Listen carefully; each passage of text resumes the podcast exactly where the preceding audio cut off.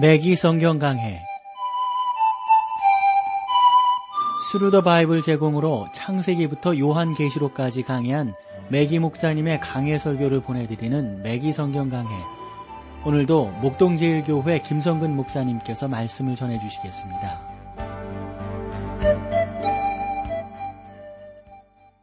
여러분 안녕하셨습니까? 맥기 성경 강해 자 오늘은 여러분과 함께 빌레몬서 사실 성경으로 보면 한 장밖에 없는 그런 신약의 말씀인데요. 이 말씀 여러분들과 함께 나누겠습니다. 어, 먼저 서론에 대한 내용들을 좀 나누기를 원하는데요. 이 빌레몬서는 아마 그 바울의 그 서신서 뭐 여러 가지 뭐 우리가 흔히 로마서, 갈라디아서, 뭐 고린도 전후서 뭐 그런 중요한 그 바울의 그 서신들이 있는데 그 바울의 서신 가운데서도 상당히 빛나는 어, 하나의 그 뭐그 그 서신으로서 이렇게 우리 가운데 알려져 있는 것을 볼 수가 있습니다. 한 장으로 되어 있지만요. 여러분이 성경에서 아마 그 빌레몬서 1장을 보겠습니다 하면 그렇게 잘 찾으시지 못하시는 분들이 꽤 계실 것 같아요. 왜냐하면 잘 보지 않기 때문인데 그래서 어떤 때는 그냥 넘어가기도 하고 이런데 그러나 우리가 이 빌레몬서를 좀더 어, 의미 있게 좀 조심스럽게 성경을 보는 것이 중요하다고 봅니다. 빌레몬서 다음에는 이제 시브리서가 나오는데요. 신약 성경의 서신들은 새로운 형태의 계시였습니다. 어, 그 전에는 하나님께서 율법이나 예를 들어서 구약에 보면 뭐 역사서, 시가서, 예언서, 그리고 신약 성경에서 보면 복음서 이런 나름대로의 독특한 구조들을 어, 쓰고 있지 않습니까? 한데 하나님께서는 이 빌레몬서라고 하는 특별한 서신서를 사용하심으로 보다 좀 더 개인적이고 직접적인 방법을 택하셨음을 우리가 알 수가 있습니다. 서신서에는 여러 종류가 있습니다. 예를 들어서 교회를 향해서 쓴 어, 어떤 성경이 있는가 하면 또 어, 일반적으로 이렇게 디모데라든가 이런 사람들에게 쓴 어떤 개인에게 쓴 아주 매우 사적인 그런 서신서들이 있음을 보게 되는데 빌레몬서 같은 경우가 두 번째 경우에 해당된다고 봅니다.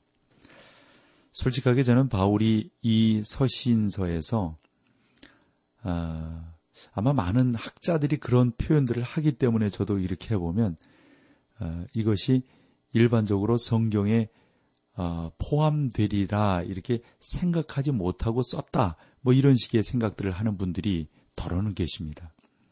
그래서 바울이 이 사실을 알았다면 아마 그 일반적으로 뒤후에 학자들이 그렇게 논의했다고 하는 것을 알았다면 말이죠.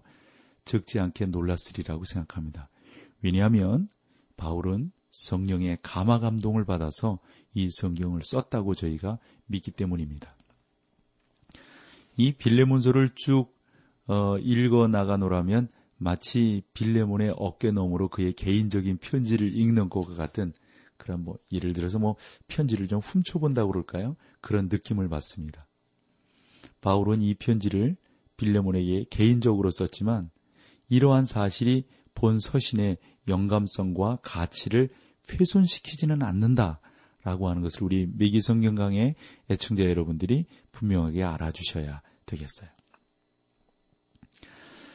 어, 정말 이 성령께서 이 빌레몬서를 비롯해서 모든 성경 가운데 영감으로 역사하셨다고 하는 것. 이것은 우리가 조금 더 의심의 여지가 없이 받아들여야 될 내용이라고 봅니다.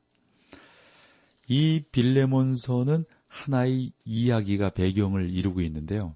그것은 빌레몬은 골로세라는 곳에서 태어났어요. 그곳은 오늘날 아마 그 터키 아나톨리안 지역 그 중에서도 키프리안이라고 하는 지역이 있는데요.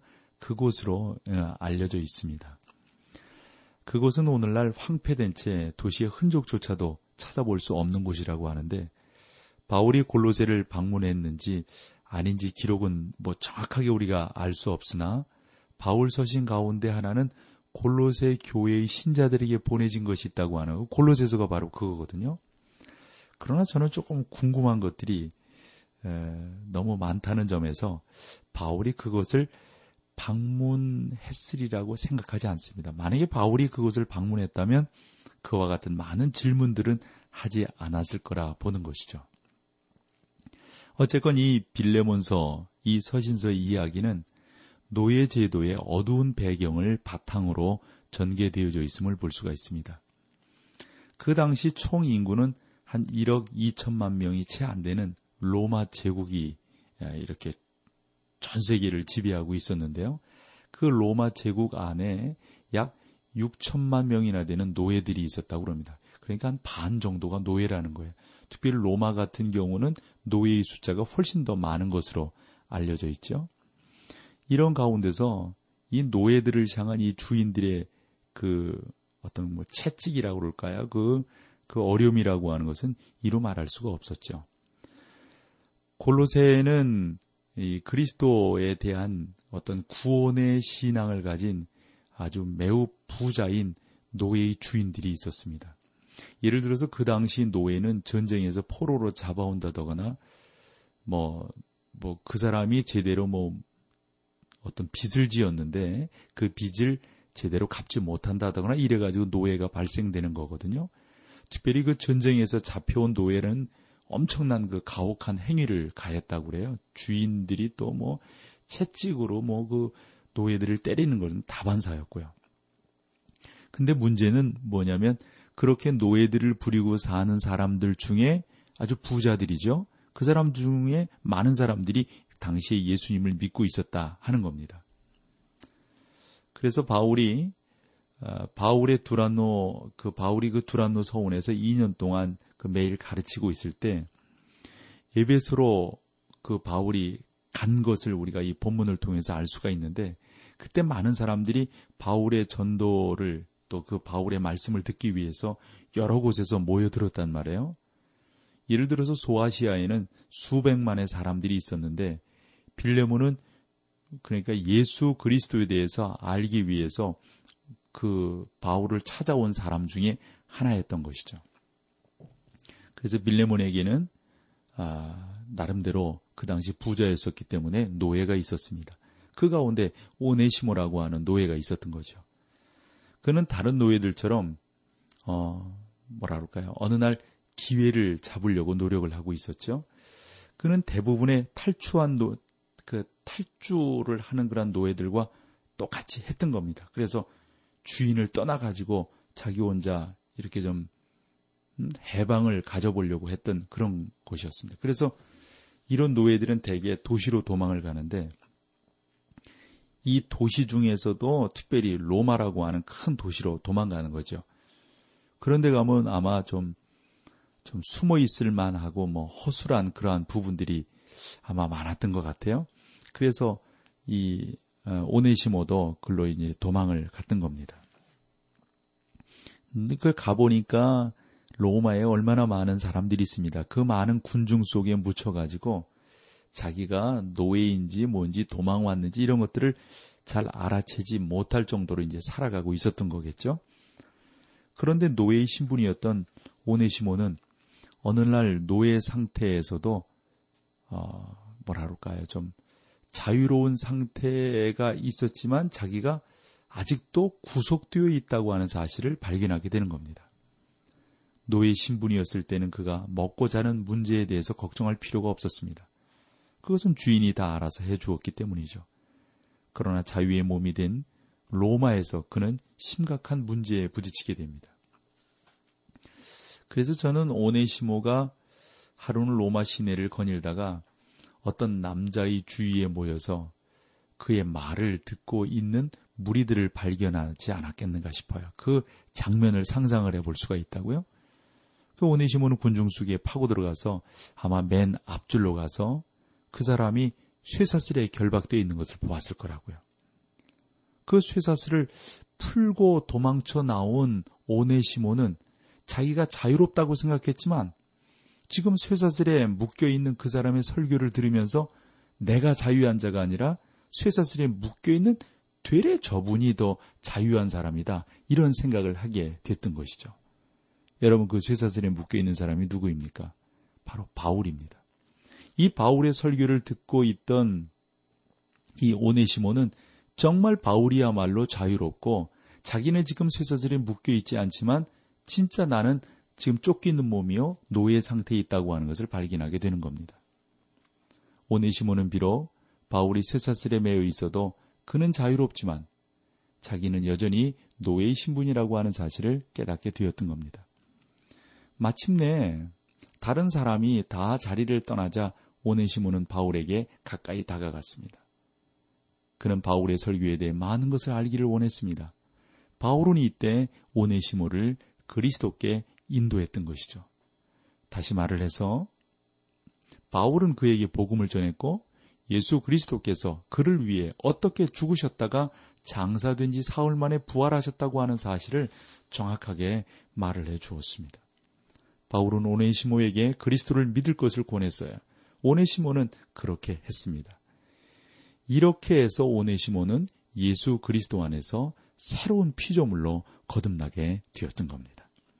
자, 여기서 우리 찬송 함께 하시고 계속해서 말씀을 나누겠습니다.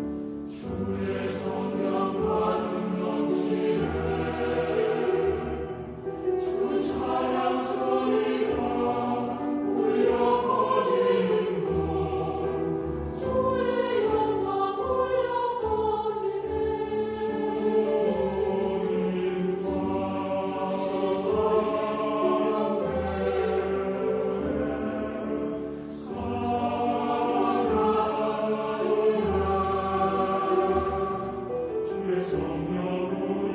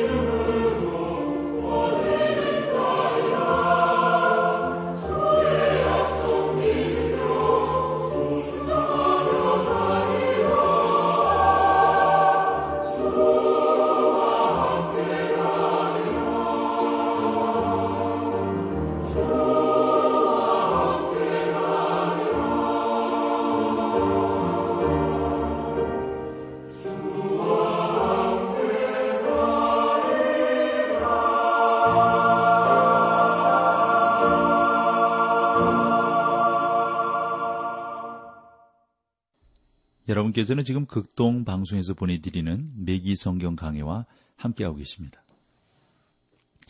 여러분, 어, 우리가 찬양 전에 그 서론적으로 쭉 말씀을 드리면서 오네시모라고 하는 사람이 아, 주인에게서 도망쳐 나와서 지금 로마에 있, 다가 로마에서 많은 사람들이 웅성이면서 어떤 이의 설교를 듣게 되는 것을 보게 됐다고 그랬죠.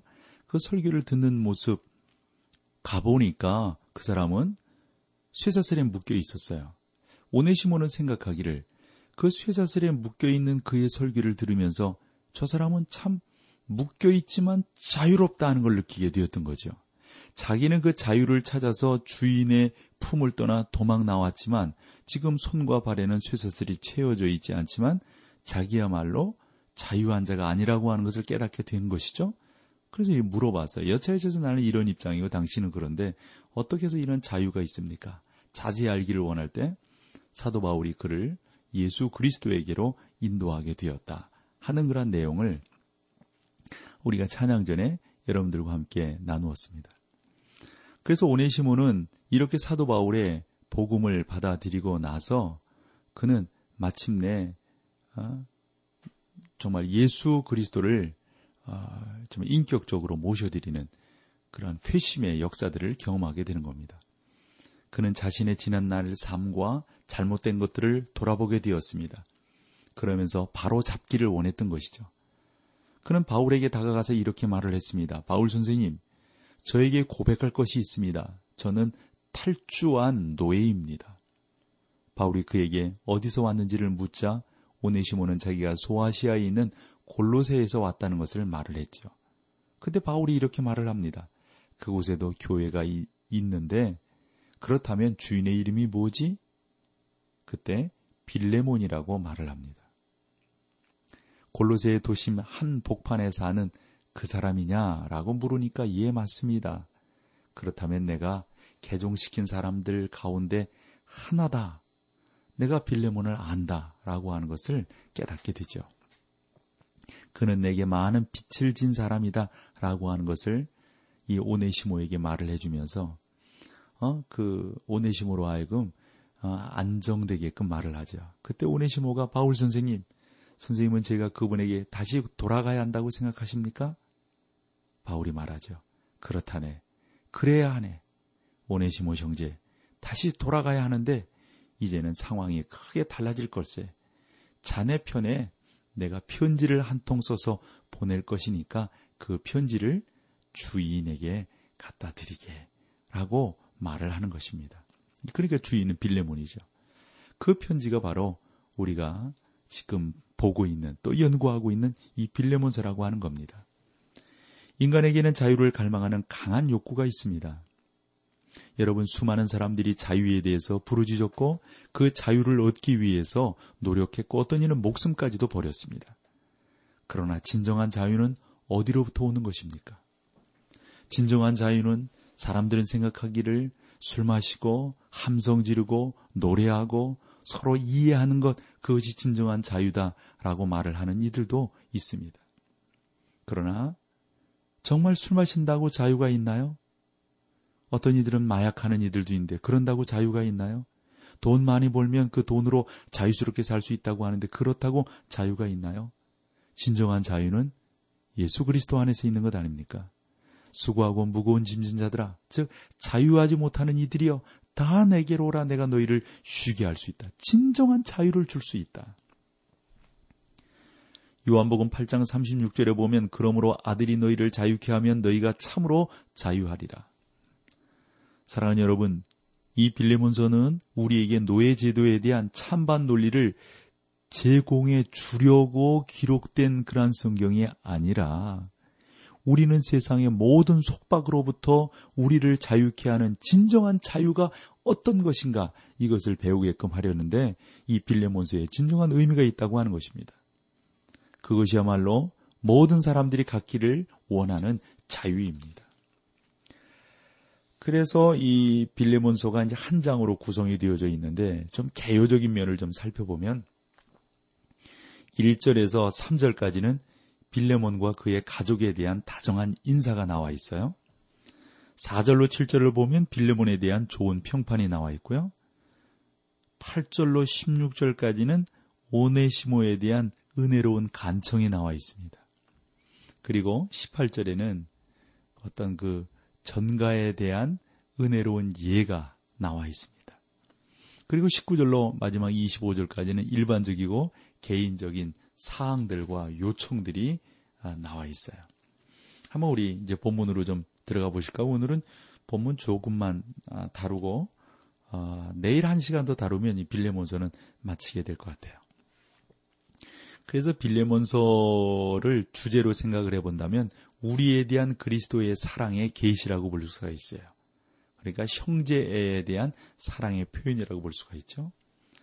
본서신의 중요한 목적은 하나님 앞에서 우리의 죄를 사해 주실 것을 간구하면서 돌아가신 우리에 대한 그리스도의 사랑이 어떠한 것인가를 잘 보여주고 있습니다. 이것은 대속의 가장 좋은 실예 가운데 하나라고 저는 생각합니다. 예를 들어서 18절을 보면 저가 만일 내게 불의를 하였거나 내게 진 것이 있거든 이것을 내게로 회개하라. 이것은 그리스도께서 우리를 대신하여 우리의 모든 죄를 그분께 돌리신 사건을 상징하는 겁니다. 그러므로 내가 나를 동무로 할진데 저를 영접하기를 내게 하득하고 그 17절이잖아요. 그래 쭉 보면 그런 내용들로 어, 쭉 기록이 되어져 있다. 그래서 진정한 용서, 그것은 용서받은 사람만이 할 수 있다고들 우리 흔히 말하지 않습니까? 우리는 우리를 대신해서 하나님 앞에서 예수 그리스도가 어떤 일을 하고 계시는지, 그리고 그 예수 그리스도를 영접한 나는 어떠한 자세가 되어야 하는지 하는 내용들을 이 성경은 정확하게 우리에게 말씀해주고 가르쳐주고 있습니다.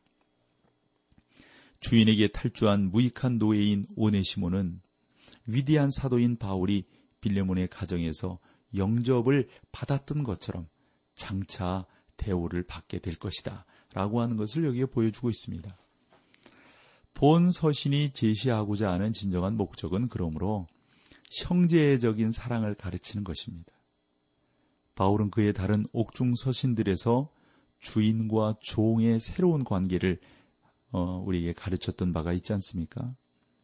바울은 그의 다른 옥중서신들 가운데서 그와 같은 내용들을 얼마나 아주 세세하게 아, 가르쳤던 바 아, 있지 않느냐 하는 겁니다. 바울은 본 서신에서 그러한 관계가 어떻게 나타나야 할 것인지에 대해서 잘 보여주고 있는데 오네시모와 빌레모는 로마 제국 사회에서 서로 미워하고 상처를 주는 다른 계층에 속했지만 즉 주인과 노예로서의 관계지만 그리스도 안에서는 한 형제가 되어진다 하는 겁니다. 따라서 그들은 그리스도 안에서 형제처럼 행동해야 했습니다. 이것만이 자본과 계급과 노동자 계층 간의 문제를 해결할 수 있는 유일한 방법이 된다고 하는 것을 우리 이러한 성경을 통해서 깨닫게 되는 것입니다. 그래서 바울이 빌레몬의 가정에 대한 가족에 대한 아주 남다른 그 인사를 하고 있는데 1절을 한번 보실까요? 그리스도 예수를 위하여 갇힌 자 된 바울과 및 형제 디모데는 우리의 사랑을 받은 자요 동역자인 빌레몬과 바울은 여기에서 자기가 사도라는 것을 언급하지 않고 있어요. 그는 편지에 그 다른 그 서신서에 보면 예를 들어서 예수 그리스도의 사도인 나 바울은 이라고 하는 자기의 직분을 밝히면서 편지를 쓰는데 그러나 여기 빌레몬서에서는 그렇게 하지 않고 있음을 보게 됩니다. 아주 독특한 것이죠. 저는 바울이 본 서신을 매우 개인적인 차원에서 썼기 때문에 그렇게 했다라고 봅니다. 이것이 전 세계 사람들에 의해 읽히고 있다는 사실을 알면 아마 바울이 깜짝 놀랐을 것이다 라고 서론적으로 앞서서 말씀드렸던 이유가 거기 있습니다. 그리스도 예수를 위하여 갇힌 자 된 바울 저는 일부 주석가들이 이것은 바울이 자기가 예수 그리스도의 복음을 전하다가 옥에 갇히게, 갇히게 되었다는 것을 의미한다고 가르치는 것으로 본절의 뜻을 바꾸어서 그럴듯하게 설명하는 것을 종종 보게 되는데 그러나 이것은 바울이 말한 의도가 아니며 바울에겐 자신의 생각을 정확히 표현할 수 있는 능력이 있었습니다. 바울은 그 당시에 헬라어를 잘 사용하는 그러한 몇 안 되는 사람 중에 한 사람이었지 않습니까?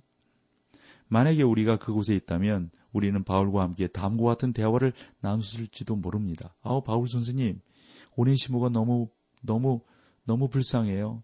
그리고 선생님도 너무 힘드시겠어요. 그러나 바울이 그렇게 말했을 거예요. 나를 감옥에 투옥한 것은 로마 사람들이 아닙니다. 아니 그게 무슨 말씀이죠? 이해가 안 되는데요. 선생님을 미워하고 종교 지도자들인 선생님을 이렇게 감옥에 가둔 것은 로마 사람들이 아닙니까? 그들이 나를 투옥한 것이 아닙니다. 그렇다면 선생님을 누가 감옥에 가둔 겁니까? 도대체 누구입니까? 바울이 그렇게 말을 했을 거예요. 예수 그리스도입니다. 나는 그분 때문에 갇히게 되었습니다. 그러면 선생님께서는 선생님을 감옥에 감금시키실 분을 위해 섬기셨다는 말씀이신가요? 바울이 또 그렇게 말, 예, 맞습니다. 나를 감옥에 갇히게 한 그분을 위해서 나는 지금도 살아가고 있는 겁니다. 내가 석방되는 것이 그리스도의 뜻이라면 또 석방될 것이고, 그분께서 나를 이곳에 있으라 말씀하시면 나는 있게 될 겁니다. 내가 병에 걸리는 것이 그분의 뜻이라면 병에 걸리게 될 것이고, 어쨌건 나는 그분께 속해 있는 자로서 나는 그분을 위해서 살 겁니다. 나는 일체의 비결을 배웠습니다. 내게는 아무것도 상관이 없습니다. 나를 걱정하지 말아 주십시오. 아마 그렇게 말을 했을 거예요. 빌레몬에게 보낸 편지는 분명히 옥중서신 가운데 하나지 않습니까?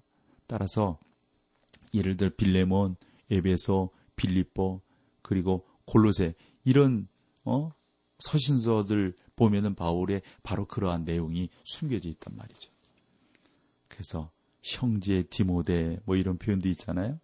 우리의 사랑받은 자여 동역자인 빌레몬과 그래 바울이 진실로 빌레몬을 어떻게 생각하고 있는지를 지금 1절에서 쭉 말씀해 주고 있습니다. 우리 다음 시간에 어떻게 또 바울이 빌레몬에게 오네시모를 소개하며 그를 받아들여야 될 것인가를 말씀하는 것을 함께 여러분들과 나누도록 하겠습니다. 오늘 여기까지 하죠. 함께 해주셔서 고맙습니다. 맥기 성경 강해 지금까지 Thru the Bible 제공으로 창세기부터 요한계시록까지 강해한 매기 목사님의 강해 설교를 목동제일교회 김성근 목사님께서 전해주셨습니다. 이 시간 방송 들으시고 청취 소감을 보내주신 분께는 나침반 출판사에서 신앙서적을 보내드립니다. 청취 소감을 남겨주실 분들은 극동방송 홈페이지에 매기 성경 강해로 들어오셔서 사연을 남겨주시거나 문자로 참여하실 분들은 한 통에 50원의 유료 문자 샵 1069, 샵 1069번으로 보내주시기 바랍니다. 매기 성경 강해 오늘 순서를 마칩니다.